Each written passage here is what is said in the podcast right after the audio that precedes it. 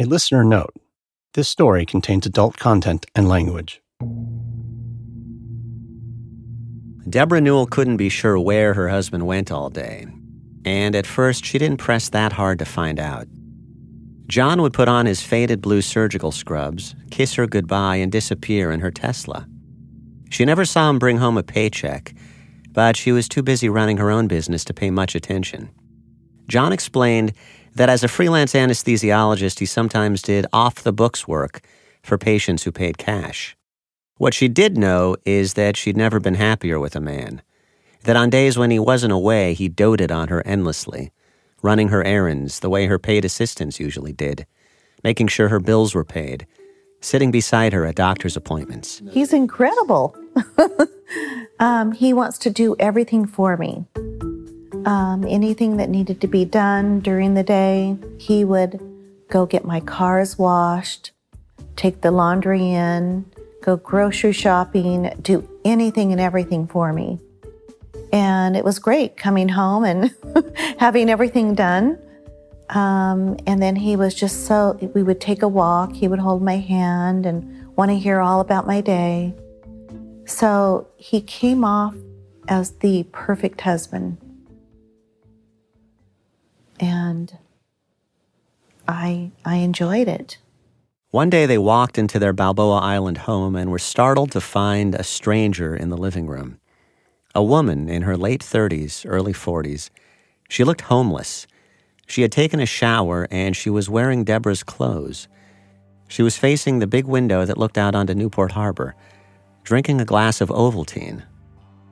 John pushed her head onto the countertop, pulled her arms behind her, and told Debra to leave and call the police. They arrived to take her away. Debra didn't want to press charges. She wondered if John knew her, but he denied it. John said it was time to ramp up security. Even in a Bayfront neighborhood where the rent was $6,500 a month, they couldn't be too careful about drifters. At his insistence, she had an ADT security camera installed in the bedroom, another down the hall, another overlooking the front door, another in the home office. John could monitor them on a laptop or on his smartphone. He wanted her to be safe.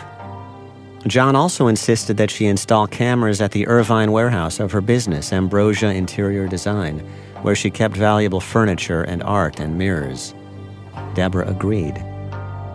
But Debra began to wonder whether he was watching for burglars or tracking her movements. And if the cameras allowed him to watch her, they also permitted her to keep an eye on him.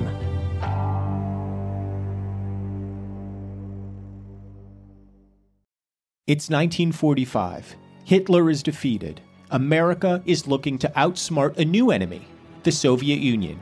To advance in rocketry, aviation, and chemical weapons, America recruits scientists and engineers who fueled the war machine of another nation Nazi Germany. Operation Paperclip brought the Third Reich's most ingenious and often villainous men to the United States. The War Department thought if we let them go back to Germany, some other nation will pick them up and use them against us. His file said he was 100% Nazi, a dangerous type. Somehow, the file was changed and he came in. I'm Michael Ian Black.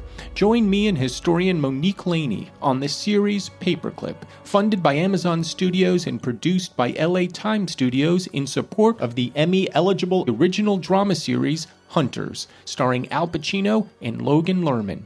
Available on Apple Podcasts or wherever you get your podcasts. From the Los Angeles Times and Wondery, this is Dirty John. I'm Christopher Goffard.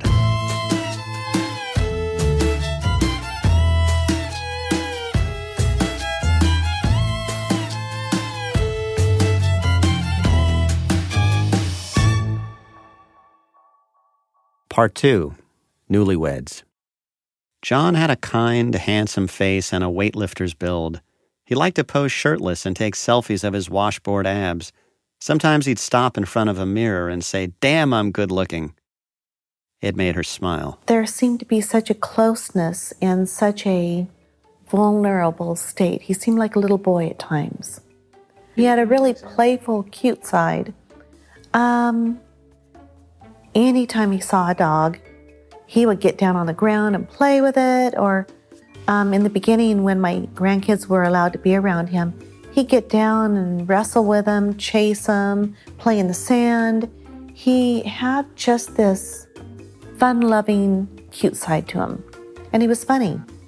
He had a really good sense of humor. His charm did not resonate with her children. Her daughter Jacqueline had always been smart and intense and rebellious. As a little girl, she'd amazed her mother by reciting the Latin names of plants. And now that intelligence and intensity merged into a single minded mission. She wanted to find out who and what John really was. There would be some times where, as smart as I am, um, I would be like, oh, my poor mom, I can't blame her because he looks like he's doing great things for her. But I just um, knew that he wasn't. Jacqueline had noticed John's fingernails. They looked dirty, not like a doctor's. She says she worked in sales for a plastic surgeon for a few years. She spent time around surgeons and anesthesiologists. This gave her some insight. The medical scrubs John wore. She thought he looked like a man wearing a costume. My doctor would never leave the surgery center wearing his scrubs. It just looked like a front. It was strange. It was the same scrubs all the time. They weren't dirty from blood. They weren't dirty from, you know, the hospital. They were just worn at the back where his shoes were. So when I observed that, I just said, you know, he's not an anesthesiologist either. That doesn't add up because I know many, I've worked for many, and that's not how they operate. that's not how the bottom of their scrubs look. You know, that's how the bottom of the front office girl's scrubs look because she wears her tennis shoes all day long and goes and runs errands for us. The scrubs have germs on them and blood spatter and stuff yeah, like you don't leave in them. To, and when yeah. you don't even come in in them. Did you tell your mom this? Um, I kept a lot of these things to myself, the small details like that because it wasn't enough to say that, oh, this makes him a bad person who you shouldn't be with. Um, it just made him a person whose stories did not match up. Jacqueline told her sister Tara that she was trying to get to the truth about John, monitoring his movements with a tracker. She was like, "Oh my gosh, really? You're crazy." Well, what did you know? What did you find out? And I just told her, you know, like he just goes to all these random locations and I haven't really been able to put it together yet. And then some days he doesn't even leave the house. He's he is just laid out all day. What was Tara's attitude toward all this? Like you're going a little too far? Um well, she started to get very scared. She started to be very scared for my or for our mom. Um and she she would always tell me you know i'm very worried about mom. Like what if he does something to her one day? And i always thought the same but i would always tell her oh yeah that's you know we can't think like that but we have to get him away. Jacqueline along with her older sister nicole decided to go even further. They decided to hire a private eye to look into john's background. John told debra that her children didn't want her to be in love he said they didn't really love her, they just wanted her to die so they could take her money. Every chance he got, John told Debra how much he needed her. He seemed so much deeper, more emotionally available than the other men she had fallen for the alpha males and playboys who had hurt her. Her self esteem had been pummeled by a breakup with a guy she loved but who had been sleeping with someone else. John had helped her get over him fast. He was making her feel whole again, healed, desired. There was passion in her life again, and romance and love, things that at age 59 she feared might be past her. They walked their Balboa Island neighborhood past the sailboats and the beachwear shops. He brought her smoothies in bed. He brought her bouquets of peonies, her favorite flower. But because of John, Debra's kids were pulling away from her, and her growing estrangement from them was crushing her. That was the price of having John in her life.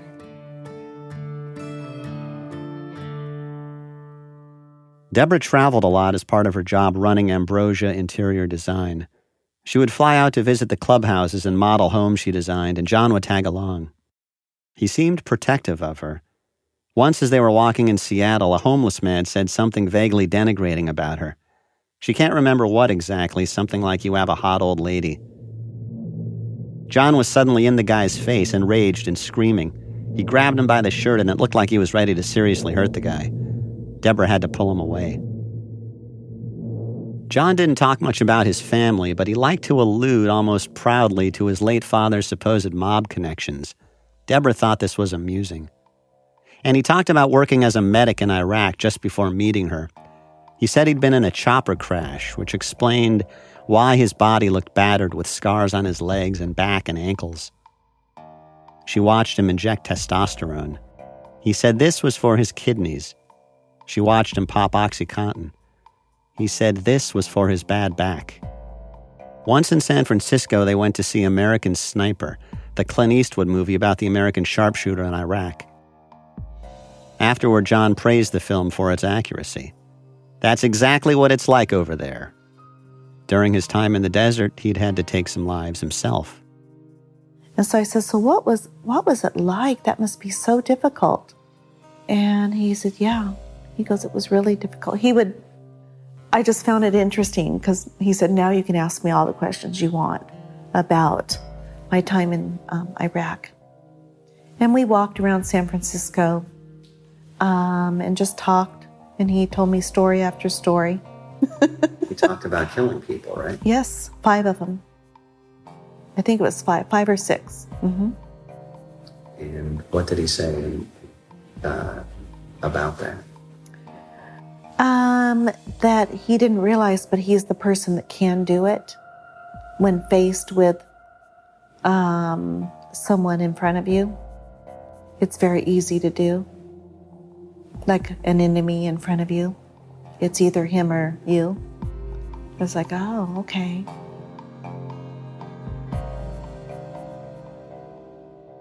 Shad Vickers is Debra Newell's nephew. He works in finance and he's a single father with three kids.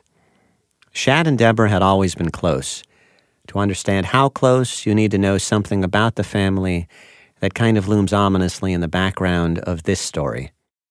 Shad's mother, Cindy Vickers, was Debra's older sister, and in March 1984, when Shad was a boy, his mother and father were separating. His dad took a 25 caliber handgun from a friend and walked up behind Shad's mom as she sat at a table in the Orange County home they had just sold. She was writing out checks. He killed her with a single bullet to the base of the neck. Aunt Debbie uh, you know, was the younger sister of my mother that passed when I was 11 years old. Uh, she had a huge impact on my life. Um, basically, you know, raised me along with my grandparents that raised me. And, uh, you know, she financed uh, family vacations, uh, you know, sporting events, just was always there for me throughout my life from the day I was born until yesterday. Shad's father went to prison and Debra helped to raise Shad. She was there for him as he grew up during the years he didn't know what to do with his anger, the years he brawled and got in scrapes with the law. She was a single mother at the time, and so uh, I think she really stepped out and earned her me to consider her a second mother, you know, and so she was always there for me. Shad had lost a mom. Debra had lost a sister, and they'd survived something unthinkable together. He was happy that she had found a man she loved.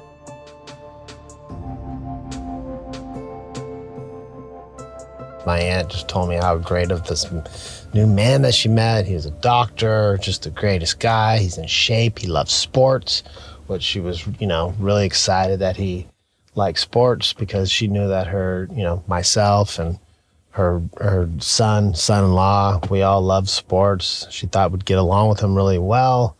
Uh, he said, I guess he was a ex college athlete uh, went to the University of Arizona, likes to play basketball, really active, and just the greatest guy of all time. And she just loved him. I could just tell right off the bat.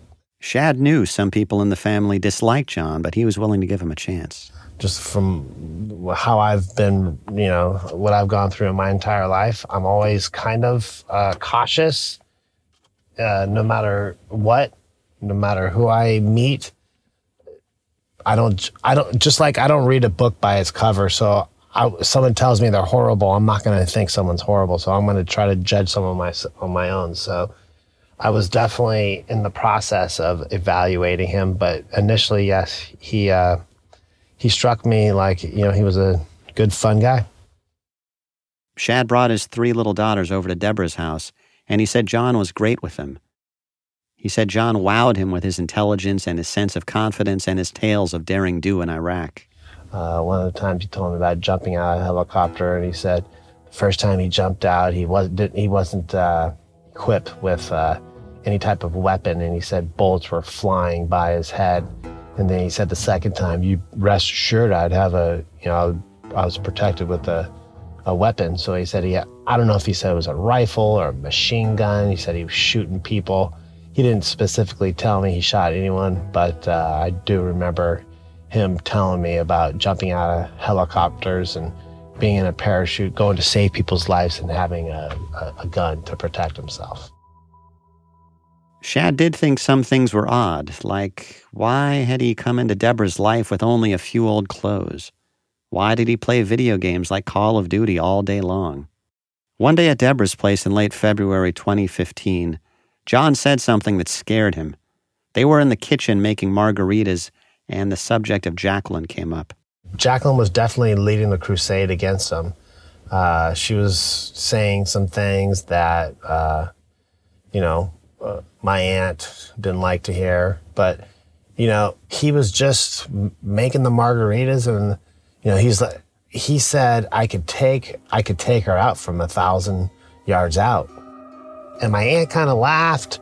You know, she just thought it was just funny. And for me, it wasn't something that typically I have ever, you know, had a funny conversation about that.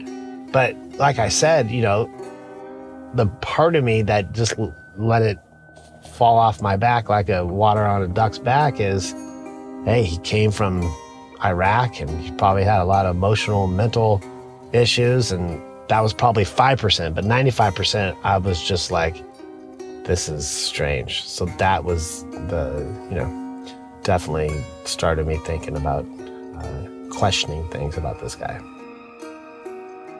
I remember telling my family members about it. I remember telling Jacqueline about it, and that's when, you know, she started getting obviously scared, which I understand.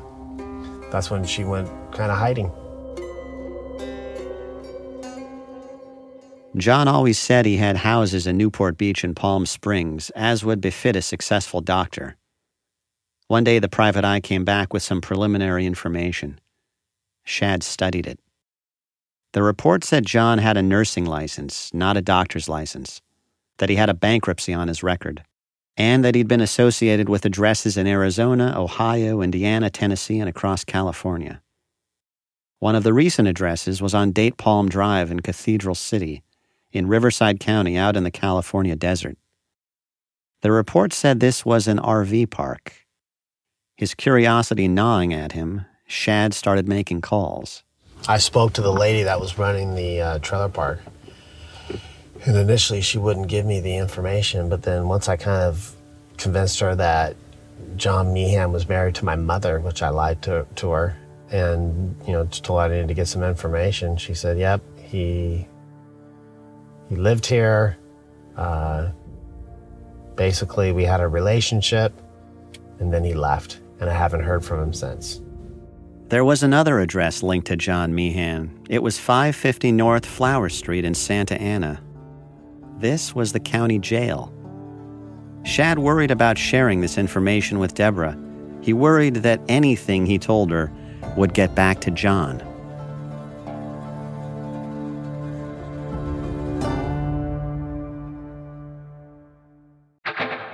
Are you bored? I'm bored. I can't stand being bored. Seems like we all have too much time to ourselves, but not enough to do with it. Not enough that's worthwhile. We could just keep scrolling to see if there's an actual end to our feeds, or we could take that device in our hands and do something fun. Use your phone to challenge your brain, escape to a fantastic place, and play. Best Fiends is a casual but stimulating problem solving game that has you using your wits to save the cute bugs of Minutia from an invasion of greedy slugs. Minutia is a fun, colorful place full of cute characters that I need to collect to use strategically in solving challenging puzzles anytime I need a break. Plus, there are new theme challenges waiting for me every few weeks. Best Fiends has thousands of levels already with new levels, events, and characters added every month. It's hours of fun right at your fingertips, and you can even play offline. With over 100 million downloads and tons of five star reviews, Best Fiends is a must play. Download Best Fiends free on the Apple App Store or Google Play. That's friends without the R. Best Fiends. It's 1945. Hitler is defeated. America is looking to outsmart a new enemy, the Soviet Union. To advance in rocketry, aviation, and chemical weapons, America recruits scientists and engineers who fueled the war machine of another nation Nazi Germany. Operation Paperclip brought the Third Reich's most ingenious and often villainous men to the United States. The War Department thought if we let them go back to Germany, some other nation will pick them up and use them against us. His file said he was 100% Nazi, a dangerous type. Somehow the file was changed and he came in. I'm Michael Ian Black. Join me and historian Monique Laney on the series Paperclip, funded by Amazon Studios and produced by LA Times Studios in support of the Emmy eligible original drama series Hunters, starring Al Pacino and Logan Lerman. Available on Apple Podcasts or wherever you get your podcasts. Hi, it's Christopher Goffard. If you'd like to support more signature journalism like this, you can join us by subscribing to the LA Times. Our mission is to uncover the truth every day, and we invite you to be part of it at latimes.com slash join. That's latimes.com slash join. Debra's mother, Arlene, continued to adore John. Over lunch, she found him charming and sweet and funny. I live in Corona, so I wasn't in the midst of everything. I could, I just, by hearsay, I'm, I'm hearing all these things about him. He did email me, I think one or two times, and he said, You're the only one in the family that loves me. I did tell him one time, I said, I love you, John. I love you because you love my daughter and I'm hoping that it goes well. That was kind of right at the beginning. And even when we had lunch that time, I told him, I said, I love you, John. And um, I kind of felt sorry for him, a little bit sorry for him, because the family was so in up in arms against him. But I didn't know all the things that were happening. They knew more, way more than I did uh, I've been living here in Corona. I was I was away from it. Debra and John went to church together at Mariners, an evangelical megachurch in Irvine. There was modern worship music with keyboards and guitars. John always seemed excited to go. She never had to drag him. He said she was making him a better man. He said he'd attended the church before he met her, though once he slipped up and called the pastor a priest. She thought it was because he'd been raised Catholic. They were returning from church one day when they found the strange woman in the living room, wearing Debra's clothes and sipping Ovaltine as if she belonged there. John acted surprised to see her, but Debra wondered if they somehow knew each other. Had he said something to her before police took her away? Had he warned her not to reveal their connection? Whatever the truth, John seized on the intrusion as a reason to install a security system. At his insistence, their house was soon bristling with cameras. Is he watching me? Debra wondered. And she thought, I can watch him too. One day, Debra waited for John to leave and pulled up the security footage. She saw that John wasn't going off to work like he said. He would leave in his medical scrubs return home a little later, and walk back into the bedroom and go to sleep. She debated whether to confront him about it. He could become so volatile when challenged. She decided she had to ask, not in an accusatory tone that might upset him, gently. John was unfazed by the question and didn't hesitate with his explanation. He'd been scheduled to work a surgery that day, but the patient had failed a treadmill test and it had been canceled. she didn't press him any further. Shad wanted to warn Debra about John without telling her too much. After all, he had little more than a preliminary background report on the guy. And what if his conclusions were wrong? What if the man in the report was a different John Meehan? In early March 2015, Shad called Debra and reminded her that he'd lost his mom, and he didn't want to lose her too. He said, What if he isn't who he says he is? What if he isn't an anesthesiologist? What if I could prove to you he was in jail and not Iraq? I do specifically remember her saying, even if it was true, I wouldn't care because I love him. Debra was relaying what Shad said right to John, and John decided that Shad was his enemy. Shad gave me some texts he exchanged with John around this time. John wrote, Why don't you simply go away? You lost your aunt. You're not invited here. You come near and I call the cops. Worry about your own miserable life, and I'll worry about Debbie, who is a lot closer to me than you can ever imagine. You won't win this. Shad replied, You told my grandma and I that you are a doctor. Prove it. You told my grandma and I that you own two properties. Prove it. Once you prove those two, you are good in my book. John's reply I couldn't give a shit about being in your book. Shad said he hoped his aunt dumped him soon. He prayed she would open her eyes.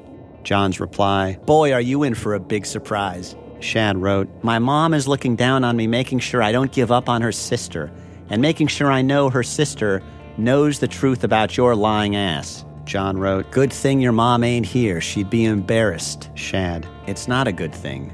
It's not good at all. John, you don't have an aunt anymore, get it? I ain't going nowhere, and neither is she. Stay away from the house. Accidents do happen. Again, Deb wants nothing to do with you. And if you were on fire, I wouldn't piss on you to help you out. Shad, if I hear of you threatening my aunt or harming her, you will see me. John, please show up. And she ain't your aunt anymore. Just ask her. John gets a lot nastier. He insults Shad's girlfriend and says he slept with her. He insults Shad's little daughters. Shad warns him not to talk about his kids. Fuck you and your kids. Come do something about it.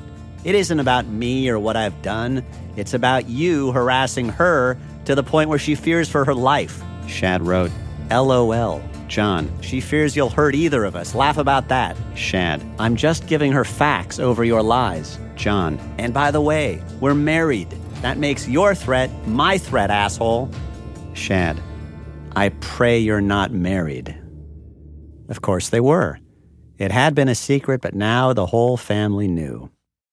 Shad is a big guy, 5 foot 10, 195 pounds, a former football player. But John intimidated him.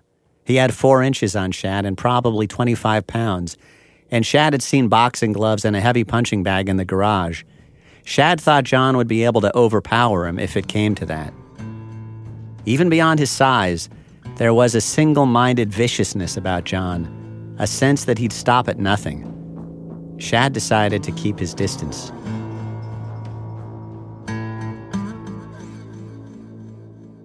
Soon afterward, Debra walked out to pick up the mail. There was a letter for John. Um, I opened the mailbox and there was a letter from a guy from jail. And what happened was, I thought, why is he getting a letter from someone from from jail? She tore it open and began reading there in the walkway. It said something like, I'm so happy you've met the woman of your dreams. Hope you're well. It sounded like he and John had actually been jailed together. She stood there frozen for a minute or two. She looked up and John was rushing toward her. She realized that he had been watching her on camera, that maybe he'd been watching her more than she realized. He snatched the letter out of her hand. She asked him what this meant. She told him she thought he'd been lying to her. He turned it around and said, How dare you question me or look at my mail? This is a felony, um, opening my mail. So he put it back on me, opposed to uh, getting out of answering who is this and why, um, you know, why, why this letter. John said his jailhouse correspondent was just a guy he was helping out, sending him care packages and a little money. But he wouldn't admit he'd been in jail himself. The next day, John left on one of his mysterious errands. Debra walked into the home office they shared. John was messy. There were papers scattered everywhere. She began hunting through the office. Who exactly had she married? Lately, I've been thinking about dyeing my hair at home. I'm guessing you might be too. If I'm going to take the plunge, I can't think of a better place to do it than with our sponsor, at home hair color company, Madison Reed. Take a few minutes and poke around on their website. It'll make you feel so much more confident in your ability to easily color your hair by yourself. And most importantly, that you'll get salon quality results. There are step by step instructions, answers to all your questions, video tutorials, and you can even chat with one of their expert colorists. Another thing I love about Madison Reed is that it's made with ingredients you can feel good about, like argan oil and keratin, with no ammonia, parabens, or sodium lauryl sulfate. Whether it's covering stubborn grays or freshening up your look with a new color, you can get ammonia free, multi-dimensional hair color delivered to your door starting at just $22 at madison reed.com. Use our promo code DIRTYJOHN and you'll get 10% off plus free shipping on your first color kit. That's promo code DIRTYJOHN. Visit madison-reed.com now to find your perfect shade. That's madison-reed.com. In the stacks of documents, Debra found legal papers about her new husband. His record showed multiple arrests, jail terms, multiple restraining orders from ex girlfriends. There was a prison stint in Michigan for stealing drugs, more prison time in California. In that case from 2013, the year before he met Debra, a Laguna Beach woman told police he had seduced her, threatened her, and tried to swindle her. Police began investigating, and when they searched a storage unit John kept in Cathedral City, they found a Colt 38 Special, binoculars, GPS units, ammo, heavy duty cable ties, syringes, a pocket saw, and most ominously, they found a bottle of cyanide powder and eight cyanide capsules. Police called him, quote, a treacherous, conning, and very manipulative person who uses fear and intimidation as a means to control and coerce his victims. He was convicted of stalking and being a felon in possession of a firearm. He spent two and a half months in state prison and got out in June 2014. And he spent a couple weeks in county jail that fall for violating a restraining order against another woman. He got out on October 8th, 2014. He had met Debra online on October 10th, 2014. Two days later.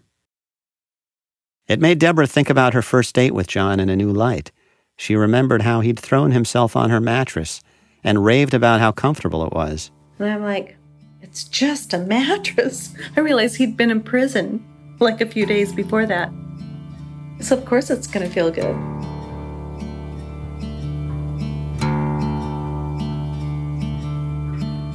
I was shocked. I couldn't believe what I was hearing, what I was reading, um, because I had fallen just madly in love with this man for who I thought he was. And all this evidence was showing me that he wasn't that person at all.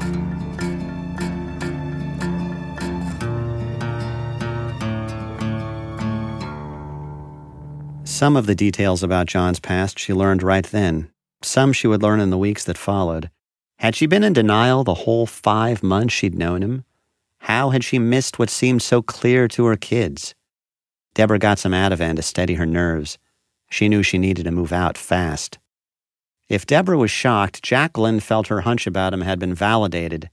And by then, she had an even fuller picture of John's background. He had a felony for attempt or threat to extort, another felony for burglary of first degree, another felony burglary second degree, felony for stalking, misdemeanor for anonymous telephone uh, calls, uh, felony possession of firearm by felon, misdemeanor possession of firearm, um, violation of protective order, and he pled guilty to stalking and having a firearm and that was not too long before he met my mom.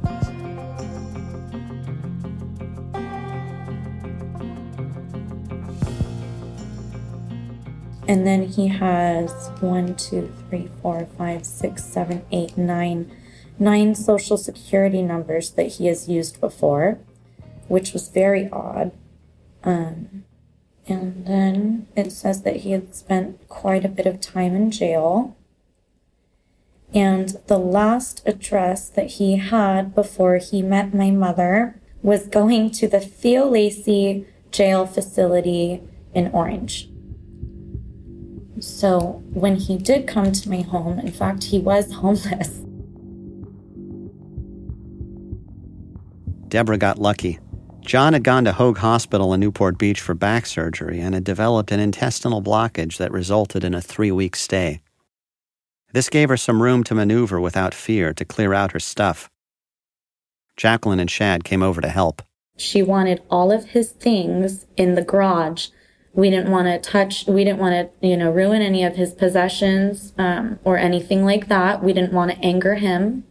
We were scared to do that. We just put everything nicely into the garage. Shad found something in John's stuff that chilled him. We found uh, an envelope with my name on it, my date of birth, my employer's information, my employer's address, which obviously I'm really focusing on that. I'm starting to get scared. They looked in the closet. John had a folder with scraps of paper and what looked like booking numbers, as if these were jail acquaintances. And he had a little black book filled with what looked like codes. There were phone numbers, bank routing numbers, and there were names of guns that he seemed to have been pricing out. Here it is, right here. I have a picture. He had, see, five hundred dollars plus four seventy five plus one fifty plus three thousand four hundred fourteen dollars. Um, a sig sauer. He he was trying to get different gun parts, and he was adding them up. They found more papers. None of it was good. Some were printouts from websites on which women post warnings about scary and unfaithful men. So, two days later, we're going through all the papers in his office, and in his trash can, we're pulling out uh, papers stating that he was on Woman Savers, quite a few websites about not dating this man, that he's dangerous. He took them for money, just many, many stories. Debra found a lawyer. The lawyer told her to file papers to have her marriage annulled. He had more advice just in case her husband's plan was to murder her. He told me that this man is very dangerous and he wants my money and that I need to change my will. There's something about this that didn't make sense to me. If John Meehan was a veteran con man, a grifter smooth and calculating enough to insinuate his way into so many women's lives, if he was good enough to fool as smart a woman as Debra, why would he leave evidence of his past out in the open like that?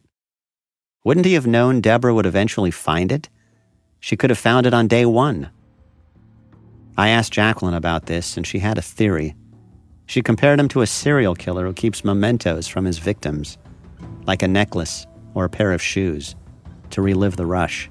I felt like he kept it all um, because he I mean, I felt like he wanted all of that stuff. Like when he maybe looked back at it, it gave him a bit of excitement. Um, I felt like a lot of these papers um, that he would keep were kind of like trophies. Why would you keep all of this stuff on your, you know, about yourself unless you're proud of it?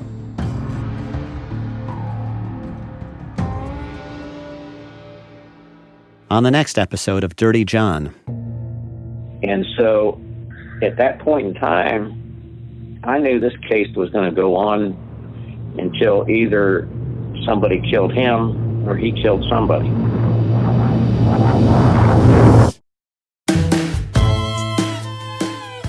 Our next episode will be available in two days. In the meantime, if you like what you heard, do tell your friends about our show.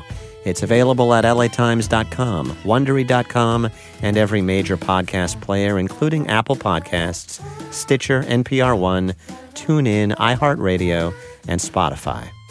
Dirty John is reported and written by me, your host, Christopher Goffard, for the Los Angeles Times. Karen Lowe is our producer and editor.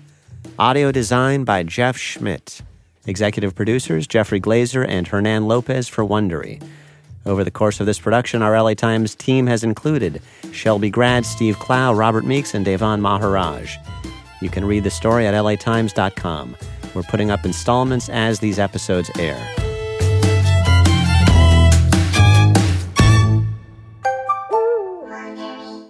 Hi, it's Christopher Goffard. If you'd like to support more signature journalism like this, you can join us by subscribing to the LA Times. Our mission is to uncover the truth every day, and we invite you to be part of it at latimes.com slash join. That's latimes.com slash join.